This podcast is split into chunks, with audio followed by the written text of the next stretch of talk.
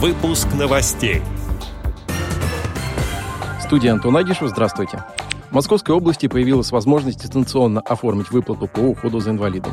В Краснодаре проходит чемпионат России по плаванию спортсменов с поражениями опорно-двигательного аппарата. Расширить права инвалидов предложили в «Единой России». Теперь об этом подробнее.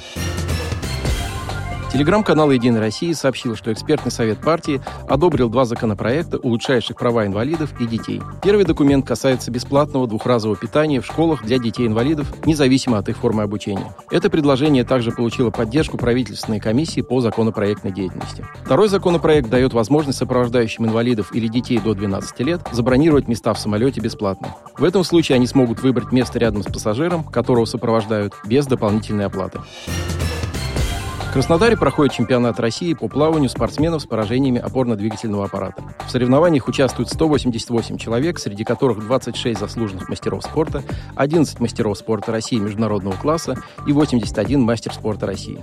Помимо спортсменов с заболеваниями опорно-двигательного аппарата, в этом виде спорта соревнуются слабовидящие и люди с нарушениями интеллекта. Напомним, что плавание является паралимпийским видом спорта с 1960 года. На Паралимпиаде в Токио в 2020 году наши пловцы завоевали 49 9 медалей, включая 14 серебряных и 17 золотых.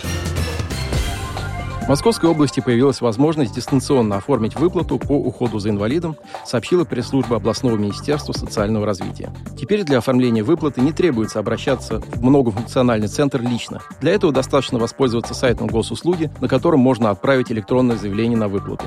Размер этой ежемесячной выплаты в настоящее время в Московской области составляет 25 тысяч рублей. Для получения денег при этом не обязательно быть родственником инвалида. Мы продолжаем реализовывать в Подмосковье основные принципы президентского проекта «Социальное казначейство». Госуслуги становятся удобными и простыми для получения, рассказала вице-губернатор региона Ирина Коклюдина.